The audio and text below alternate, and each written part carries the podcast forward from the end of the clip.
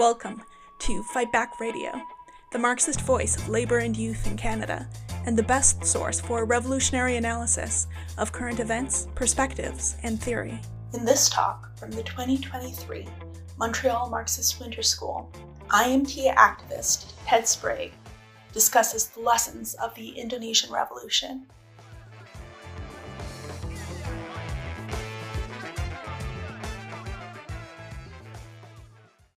So let's start with my childhood story. So back in 80s, uh, so I was barely 10 years old, I think. I remember something very vividly. Every night on the 30th of September, I got to uh, uh, stay up very late, very, very late actually, and get to watch a horror movie. Starts around 8, finishes at 12. It's a very long horror movie. And the movie is titled The Treachery of the Indonesian Communist Party, PKI, stands for PKI. Really, the, the movie is, is really is a horror movie. It shows how evil the communists are. They kidnap the generals. They kidnap the santri, which is uh, Muslim uh, leaders. They uh, torture them, gouge their eyes, and the communist women are, are were the worst there. To dance half nakedly, promiscuous. They seduce you to communism and kill you. It was a really traumatic movie for for me, and that's what happens during that time every night on the 30th of September. The state sponsored movie. Everyone has to watch it you don't have a TV, they will gather the whole village in a, in a hall or like they have a, a public viewing. You have to watch it. And that's the extent of sort of the anti-communist uh, reaction at that time. So the 30th September 1965, and that's a pivotal date for the history of Indonesia. It's the date of the downfall of the PKI. Uh, and it's a tragic defeat because you have this party with the 3 million members, this close to taking power, at least in appearance. And within a night, reduced to a ruin. His defeat opened the most horrific military dictatorship in Indonesia for 32 years. Uh, so this is uh, what we're trying to study today. Trotsky wrote that the historical crisis of mankind is reduced to the crisis of revolutionary leadership. That's the essence of today's presentation and the whole uh, weekend. Question of leadership, question of building a revolutionary party equipped with the correct idea, program, method, and tradition.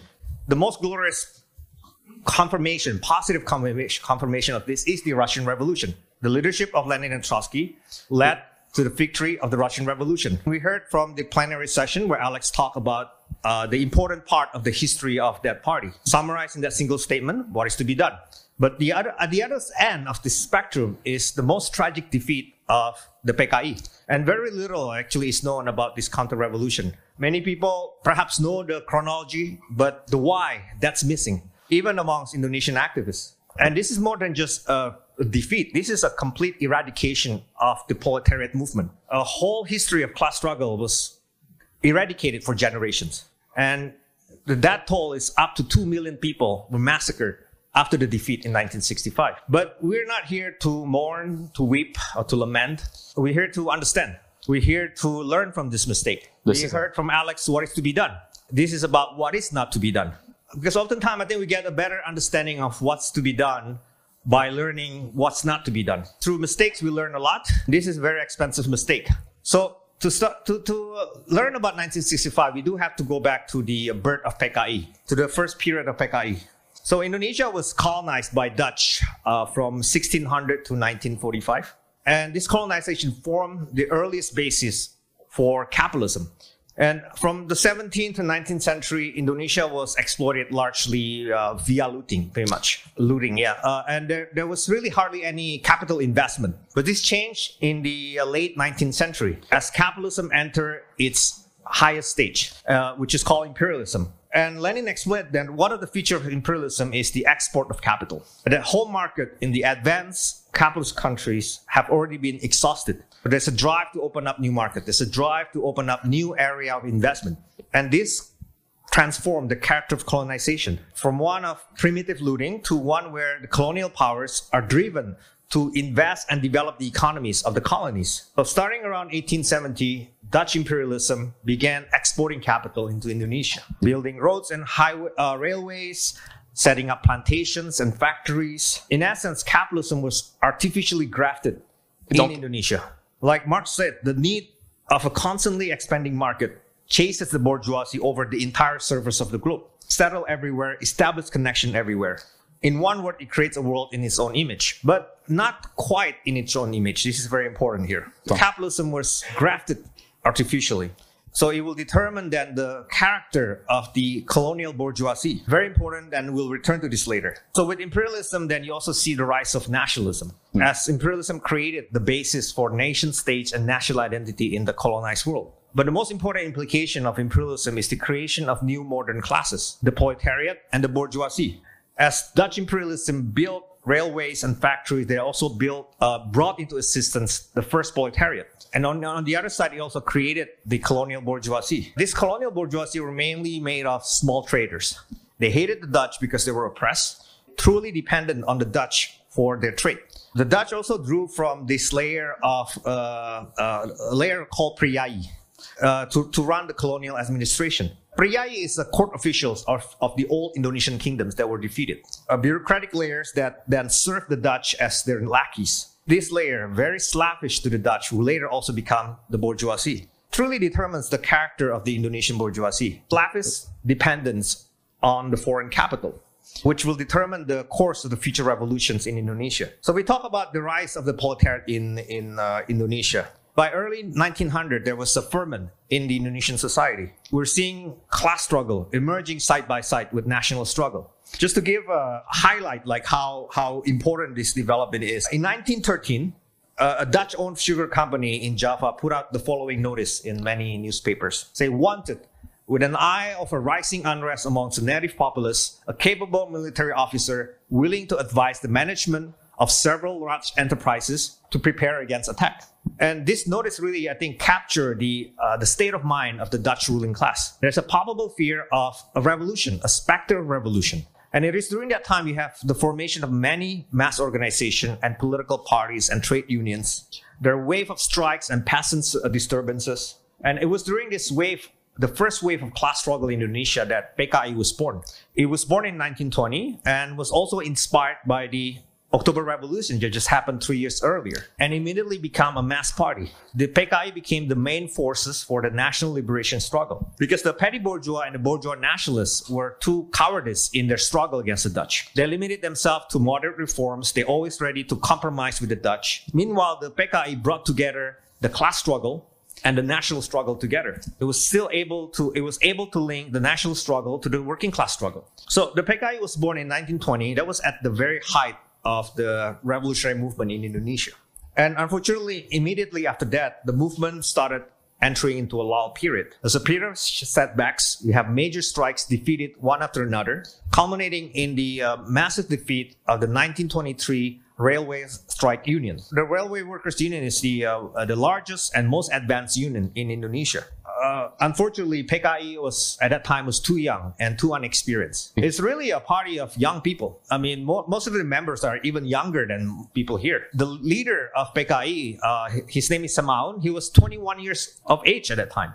And these young communists had the important quality of Bolsheviks. They have the enthusiasm, they have the energy, very important qualities, but they did not possess the comprehensive understanding of the theory of Marxism. And this will prove fatal because seeing, seeing the movement ebbing, instead of regrouping, instead of retreating in order, they actually went to the ultra left direction. They believed that they could reignite that movement with just sheer willpower, with uh, just agitations. So they launched a putsch in ni- uh, November tw- 1926 with the expectation that the masses will be inspired into general uprising. The masses did not respond. The ill-prepared adventurism was quickly smashed. 13,000 communists and labor uh, activists were imprisoned, exiled, or even sentenced to death. The party was completely decimated, and it took another 20 years before it reemerged again. So, uh, the young communists definitely had yet to absorb Marxism, and you cannot blame them. It just came into being in 1920, Right. immediately faced with the task of leading a mass movement against the Dutch colonization. But defeats and setbacks can be very important. It's a very valuable experience if we can learn from it. Unfortunately, the, the young PKI was never given the opportunity to learn from that. Because at the same time, uh, the PKI, at the same time PKI was defeated, you see the rise of Stalinism, which we'll talk about tomorrow.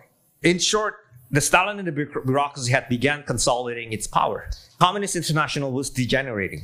So in China, Stalin instructed the, uh, the Chinese Communist Party in 1925 to follow, uh, to form an alliance with the bourgeoisie Kuomintang. And this class collaboration was dis- disastrous and resulted in the massacre of the Chinese communists. What did Stalin and the Stalinists do? They went all the way to ultra left direction in order to cover their opportunist betrayal in China. Now they see revolution everywhere.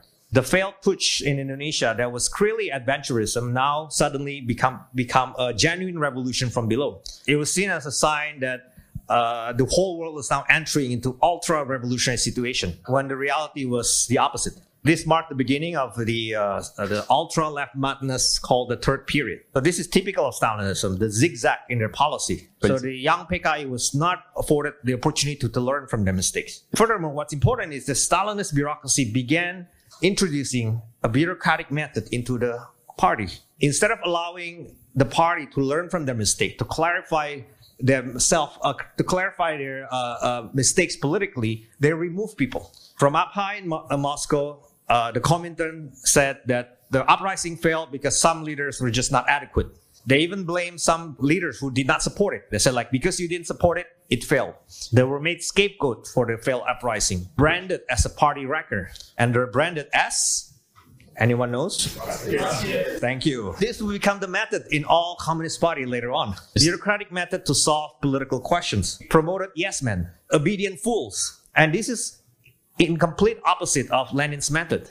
To patiently explain, to clarify politically, and to raise the political level of the cadres. So when PKI emerged again later in 1945, whatever link it had to the revolutionary Marxism, to the genuine tradition of October Revolution had been severe. The bureaucratic degeneration of Soviet Union of the Comintern spelled a disaster for the development of many young communist parties at that time. So let's fast forward to 1945. We're at the end of the World War II. And when the Allied forces won the war, they thought like, well, we'll get back Indonesia and other colonies easily. But the war sparked a colonial revolution across the world. The Allied forces, the France in Vietnam, uh, Indo- Indochina, the uh, Dutch in uh, Indonesia, they were faced with a mass uprising of the oppressed people. And in, in, in Indonesia, leading this uh, uh, independence movement is the bourgeois nationalist leader, like the uh, Sukarno. So these bourgeois nationalists, you know, you will see again and again, they're always vacillated. They're always indecisive about the struggle. They always want to compromise to the imperialism.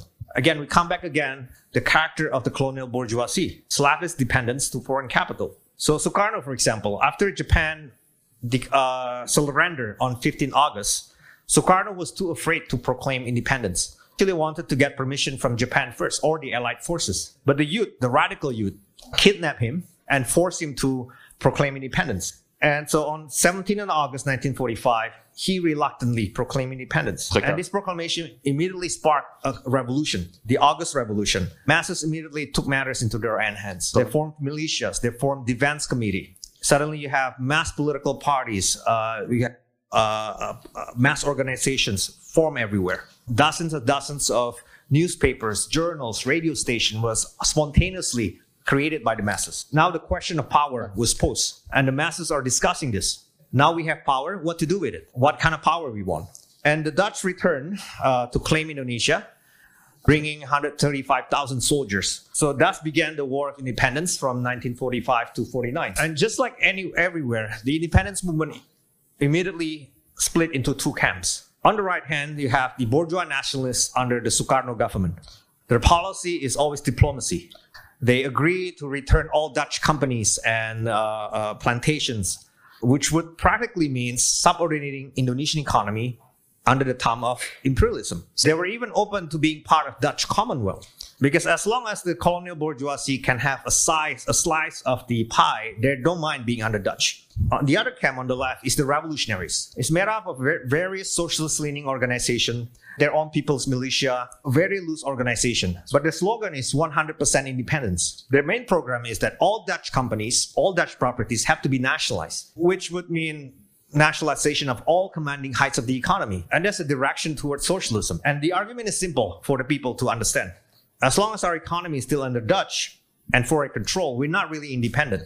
So Well- while the, the program of this uh, this camp is very confused, it actually consciously, unconsciously following the uh, the pressure from below, from the workers and peasants, and also unconsciously following the idea of Leon Trotsky of permanent revolution that you cannot separate national liberation struggle from socialism. So PKI reemerged again in 1945. Like I mentioned, it has become a Stalinist party by that time. So PKI found itself actually supporting the bourgeois nationalist government, supporting the policy of diplomacy with the Dutch. Because uh, after the end of the war, they were still following the Moscow policy, Moscow policy of coexistence and compromise with the Allied forces, and also policy of supporting so-called progressive bourgeoisie. So Moscow policy after the uh, end of the uh, World War II is basically to make sure that colonial revolution did not provoke the Allied powers in a way that doesn't compromise, did not compromise the position of the Soviet Union. Because as we remember in Yalta Conference in 1944, Stalin already made uh, concessions with Roosevelt and Churchill, Stalin had agreed of dividing the world. Certain countries will be uh, falling under Soviet Union influence and certain countries will fall under the influence of imperialism. Hmm. And in general, the colonies are to be returned to the rightful owner because the Moscow bureaucracy saw their own survival as the most paramount concern. So PKI was instructed, Port National Bourgeois, make concession to Dutch and the Western imperialism. And the PKI that just re-emerged were instructed to make sure that the colonial revolution is in a safe channel and the ideological justification is the two stage theory. And this is presented as Marxism. The whole idea is that Indonesia is not ready for socialist revolution yet. The first stage is the completion of the bourgeois democratic revolution by supporting then, of course, the national bourgeoisie. Only after that, sometime in the future, you can enter the second stages the uh, the second stage, which is socialist revolution. So the two stage theory, we'll, uh, I'll touch a bit on this. Uh, is the main ideological pillar of Stalinism. It's the official ideology of all communist parties. It's originally actually a Menshevik theory, if you think about it. The Menshevik argue against the October Revolution ex- using exactly that theory that Russia was too backward, that therefore the proletariat had to support the liberal bourgeoisie and limit itself to bourgeois democratic revolution. Oh. Menshevik had a mechanical, rigid understanding of Marxism. Oh. History in a rigid line. You have feudalism to capitalism to socialism. You cannot skip stages. But the phenomenon of imperialism actually had disrupted that in line. The emergence of powerful capitalist countries that dominate the world had blocked off the development of colonial bourgeoisie. So the colonial bourgeoisie is then tied to imperialism and also tied to landlordism. They had become incapable of completing the bourgeois revolution. They're no longer like their counterparts in England and France 200, 300 years ago. This task then, the task of bourgeois democratic revolution, then fall to another class. In this case, to the new modern proletariat class. But the thing is, the moment the proletariat starts solving the question of uh, national national revolution, it had to immediately move to socialist revolution. That would be pushed to pass over to the socialist task in a one permanent process. And that's the key idea of Leon Trotsky permanent revolution that was confirmed by the October Revolution. Now, by 1947, in the middle of the war, Moscow changed again their policy. Surprise, surprise. Uh, because the USSR came out of the World War II enormously strengthened. The whole Eastern Europe went communist. There was a wave of revolution everywhere. But all of this took place in spite of the Stalinists. In fact, the Moscow did not want a world revolution. Remember when Stalin was asked uh, by journalists uh, that is Moscow supporting a world revolution? Stalin said, oh, it's a misunderstanding, a tragicomic misunderstanding. But it happened anyway. Mais ça arrive de toute façon. And this created a very dangerous situation for the US imperialism, who was forced then to go on the offensive and began the Cold War. And Moscow had to abandon the old policy of concessions. A new telegraph was sent to the PKI, reject negotiation with the Dutch, fight okay. for complete independence. So this actually then put PKI in direct opposition to the bourgeois nationalist government. In addition to that, what's happening during the war is the masses are moving more and more to the left. Non, le processus qui s'est produit durant la guerre est que les masses se sont déplacées de plus en plus à gauche. They had become disillusioned by the policy of diplomacy of the government. Ils devaient trouver des solutions aux politiques de, de diplomatie du gouvernement. Because by 1947, Indonesia was left with just a small part of Java Island. So by aligning themselves with the government, the PKI was losing its support. So they now zigzag to the left. They launched a premature, premature uprising in Madiun in 1948. It was easily crushed and all their leaders were executed. Uh, for reasons I'm not gonna uh, describe here, the bourgeois nationalist government finally able to crush the opposition. And thousands, thousands, thousands of militia fighters who were deemed to revolutionary were hunted down and killed. December 27, 1949, after a four year long war, Indonesia finally won their independence. But with these two conditions uh, they have to return all Dutch companies, plantation, minings, oil fields, and they had they had to pay war reparations to the sum of 4, 3, 4.3 billion guilders, a war that they didn't even start. Didn't they win? Because they actually win the independence. So you see, the bourgeoisie had sold Indonesia to the Dutch. While Indonesia gained formal independence, its economy is under the thumb of Dutch imperialism. The Yeah, national revolution was betrayed, but it had yet to lose its momentum because the task of the national democratic revolution has yet to be completed. And the, the, these tasks are mainly the formation of a sovereign nation, land reform for the peasants, and establishment of the democratic republic. And the incompletion of these tasks resulted in an ongoing social crisis. And this opened a new chapter in the Indonesian revolution. So while Sukarno government managed to crush the revolutionary opposition, it was still too weak to actually establish a stable regime. Constitutional crises followed one after another. Cabinets were put together only to be disassembled later. For example, from 1949 to 1959, there are 10 different cabinets. So the government finally held election in 1955. The result even more, uh, more uh, uncertainty. No political, no political party won more than a quarter of the vote. Not even Sukarno's party, the Indonesian National Party. So you have coalition government after coalition government after coalition governments, just like in Italy. And this finally led Sukarno to scrap the constitution, to dissolve the assembly, and to cancel elections. And uh, this opened up the period called Bonapartism, where Sukarno rose as this uh, single leader who balanced between different forces in the society. And one part of the equation that allowed Bonapartism to develop is the inability of the proletariat to conclude the class struggle. The leadership of the PKI was largely responsible for this. It espoused the two-stage theory. It supported Sukarno, forming po- popular front with the so-called progressive bourgeois, effectively disarmed the proletariat. So after being crushed in 1948, the Communist Party re-emerged again. Re-emerged even way stronger and way bigger. The reason is clear. The Indonesian society was still in ferment. The workers and peasants were still looking for revolutionary solution to their pressing problems. Despite all the mistake of PKI, PKI was still seen as that revolutionary organization. So in that election, 1955, PKI won 16% of the vote. And that's quite amazing for a party that was just crushed seven years ago. Influence of the party grew rapidly even.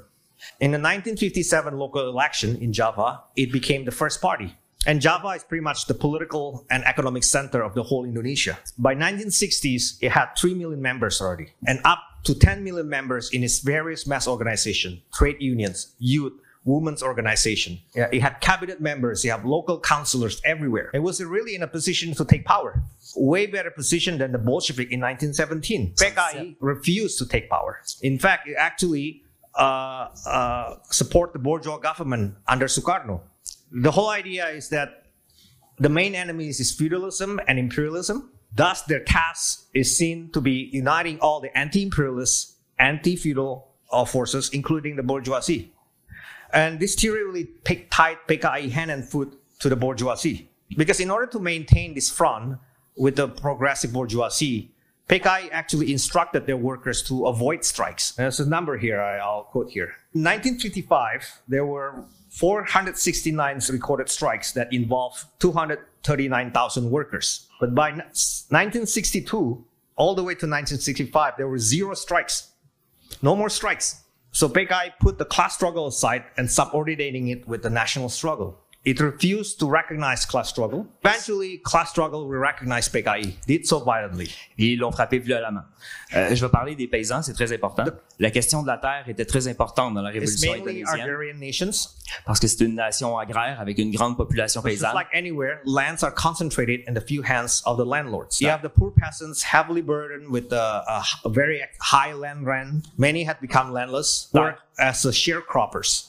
And the sharecropping agreement usually left them nothing by the end of the day. Those who still own land did not have it enough to sustain themselves. There's a tremendous pressure from the peasants for a revolutionary situation. Now, on paper, PKI gave lip service to the peasants. But the PKI had tied their hands to the bourgeoisie, who in turn are linked to land- landlordism. Because in Indonesia and many colonial worlds, the bourgeoisie usually are the landlords themselves. Therefore, to maintain the national front, PKI could only limit themselves to very moderate reforms. They only fight for a very modest rent reduction, Uh, uh, very modest land redistributions, just a better sharecropping agreement. So finally, in 1960, Sukarno government passed a land reform. It's a very moderate land reform that was agreed even by all the capitalist and landlord party. And PKI also voted for it because they want to prove themselves that they are a good ally. But the new land, form, land reform bill was very toothless, actually. Even the landlords resisted the application of it, and they were protected by local government officials, dragged their feet, and not implemented. And by 1963, there was a drought, there was a famine, crop failure, there was a mass hunger in uh, uh, peasant areas. This eventually pushed the peasants to action in 1964, what was known to be aksi sepihak or the unilateral action. So, not waiting for the government, not waiting for PKI, the peasants took matters into their own hands. They confiscated the lands from big landlords, distributed it among themselves. They refused payment of rents, began to move spontaneously. You have lower uh, level party caterers also give expression to that discontent. So you have violent clashes spreading from village to village. At first, the PKI leadership uh, uh, supported or defended, actually not supported, defended these unilateral actions, saying that, oh, well, this is because there's no implementation of the land reform.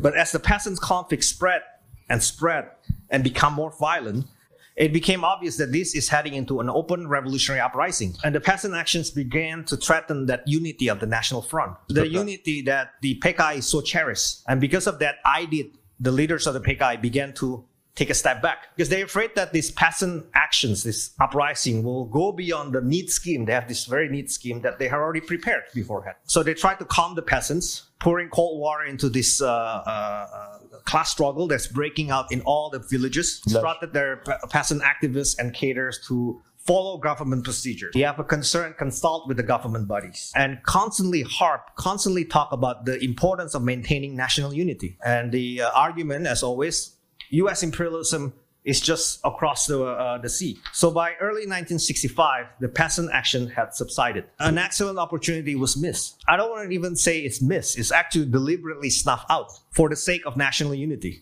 And this actually further emboldened the counter-revolutionary forces. So by 1965, by mid-1965, the political atmosphere has reached its boiling point. Everyone know that something is going to happen. Tout le monde savait que quelque chose allait se produire. That something is imminent to happen eventually one side had to win the revolution or the reaction. And the PKI had postponed the revolution, actually stopped workers' strike.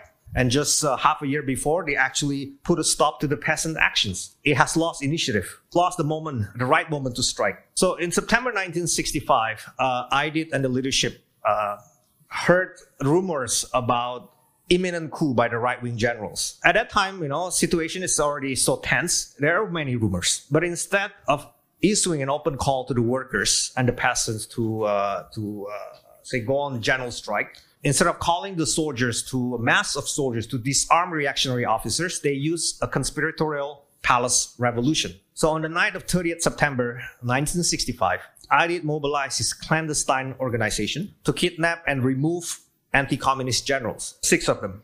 And, and he imagined that he could neutralize counter-revolutionary threat by simply replacing these generals. You remove this anti-communist general and replace it with someone who's more sympathetic. And revolution is seen from an administrative point of view instead of actually a struggle of living forces. In fact, this is in line with PKI's theory about state. Just a year before, Aidit came up with a new theory of state. So uh, the state composed of pro-people and anti-people aspect. You just remove the anti-people and add the pro-people. Algebraic formula for revolution. But the thing is, revolution is not fought like that. And now the armed forces that seized this initiative, they presented the killing as a coup attempt by PKI. And really in war and also in revolution and counter-revolution, it is important to mass your attack as a defense. remember, that's what uh, the Bolshevik and Trotsky did. Uh, the October Revolution was a defense of the Second Congress of the Soviet. But now the ruling class had the pretext to move ahead against PKI and presented this as a move to save the nation and save the revolution. And a new Bonapartist rose, Lieutenant General Suharto.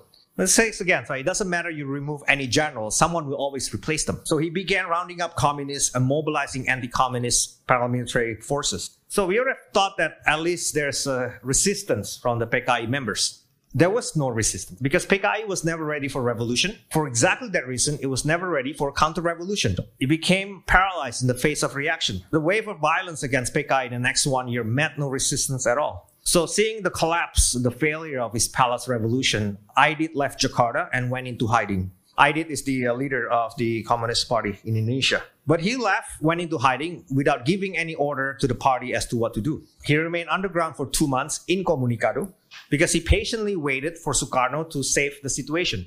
Because that's the party program, supporting Sukarno, and Sukarno will protect you. But Aidit actually afraid to call upon the masses into action because he could have easy, easily issued an order, for example, to the railway workers to block the trains of the army, to the mechanics to sabotage the jeeps, the trucks, the tanks that the army has, to the peasants to the block the roads to and from army barracks, to party members to form self-defense militia. Au moment du to arm themselves. And PKI had many supporters amongst the rank and file soldiers, could have called them to resist. With such call, the Suharto troops would have melted away. But doing this would have meant going on offensive. It would transcend, transcend the limit of the National Democratic Revolution. It's just a step toward taking power. It would have meant Trotskyism, a sin far greater than anything else for Aidit and the PKI leaders. So Aidit hid for two months while members of the uh, his party were arrested and start disappearing. Finally, he was arrested, executed right away, and buried in an unknown location. Tragic and cowardice at the end for a leader of the third communist, uh, third largest communist party in the world. Meanwhile, other PKI leaders they met with Sukarno a week after the uh, uh, the 30th September, and Sukarno urged them remain calm. And in his usual Bonapartist manner, I'll, I'll take care of everything, don't worry. And the urging means that the PKI should not call on the masses to resist. The PKI leaders follow that instruction. So PKI leaders ho- were hoping that Sukarno will use his authority to rein in the army. But it turned out the emperor had no clothes. Sukarno has played his role to disarm the masses and the PKI ideologically. Now the ruling class needed another Bonapartist leader to complete the job, General Suharto. So as a consequence, you, you can imagine this. It's, it's hard to imagine. In the initial few months, many communists actually willingly turned themselves into the police stations and army barracks, believing that Sukarno would save them. But no one was coming to help them. They were immediately marched into a slaughterhouse. PKI leadership collapsed and paralyzed, left their members uh, defenseless. So in the next one year, you see a white terror like not, nothing ever seen before. The number is hard to estimate. Up to 2 million members of PKI and supporters uh, were massacred. To understand, PKI was the third largest communist party in the world, the Soviet Union and China, deep roots in the society. So to uproot this mass party and its influence, you need a genocidal massacre. Can hear all the uh, journalistic reports during that time. Killings had created actually sanitation problem in the river. Go to villages uh, around the river, main river in Java, and you will hear stories that there one there are times that the river were clogged up by the uh, bodies, and it, they have to actually, you know, uh, unclog it. Killing needed to inflict a multi-generational trauma. Find the working class the price that they had to pay if they dare stand up. And there's nothing unique about this, of course. Every ruling class from epoch to epoch had done so. The Roman Empire, after this uh, crushing the Spartacus slave uprising, took the 6,000 slaves who were captured, crucified them along the 200 kilometer Appian Way to Rome, uh, and left the bodies there for years as a reminder to everyone.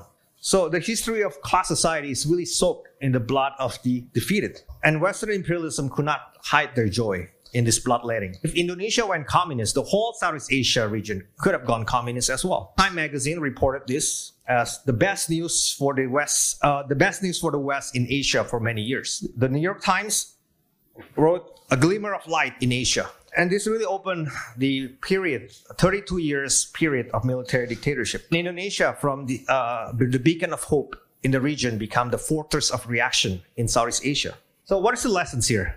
The PKI had 3 million members. They had 10 million members in various mass organizations, trade unions, peasant union, women, uh, artist union. They even have like uh, intelligence union. And with a snap of fingers, they could actually hold mass rallies. And you've seen that in photos and videos, mass rallies of tens of thousands of people. Imagine the following scene. 23rd of May, 1965, four months before the uh, massacre. It was the 45th anniversary of the Indonesian Communist Party, celebrated in the largest stadium in Indonesia that could fill 110,000 people sitting, fill it to capacity. And there's still 100,000 people milling around the streets and, and the parking lot around the stadiums. Red flags everywhere, billboards, Marx, Engels, Lenin, Stalin, of course. Truly a glorious uh, view to hold. But this same party four months ago destroyed to, rub, to rubble without resistance. And the Bolshevik Party, how many they have before the October Revolution? 8,000 members. 8000 membres. They did not, they never, I don't think they ever fill any room, right? They wouldn't be able even to have this meeting because they're living under a Tsar repression. They won the Russian Revolution, a revolution that spread even all the way to Indonesia. And what is the difference? A leadership tempered in the ideas, program, method, and vision of uh, Marxism. Ideas, ideas, ideas. Because if you have wrong theory from the start, it doesn't matter if you have millions of members. You will be defeated in a moment of truth. Happened to PKI. They have mass followings. Leadership had the wrong theory. They have a wrong method as well. We m- mentioned about the Stalinist bureaucratic method in running a party, where instead of actually raising the political level of the comrades, the cadres, they remove people. It is easier actually. Sometimes, you know, uh, someone who's done work, sometimes like, ah, this this comrade cannot do anything. Replace it with this comrade. There's always that pressure. It's convenient, but it doesn't educate. Created yes men, created obedient fools. But if you have the right theory, you have the right method and tradition, even if you're party of minority, but if you know what is to be done, you will conquer the masses. That's the lessons of the October Revolution. So we have the duty today to learn this lesson by millions of lives of Indonesian working class. So we don't repeat this defeat. So we can move forward to the future and complete the task of revolution that has been started by our uh, forefathers and our you know uh, people behind us. Thank you.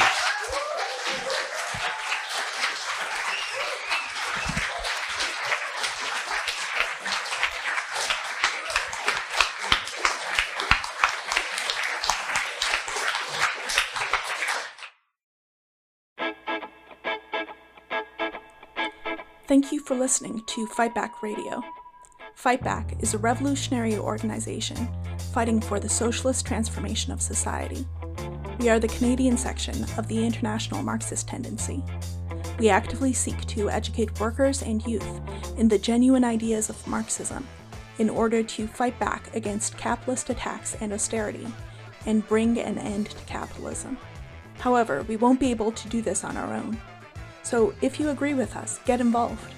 We can be found online at marxist.ca, on Twitter, Facebook, and TikTok at Canada Marxists, on Instagram at Socialist Fightback, and on YouTube as Fightback La Riposte. For international news and analysis, check out In Defense of Marxism at marxist.com. The music in this episode was General Strike by Soul Jazz Orchestra. They can be found at souljazzorchestra.com.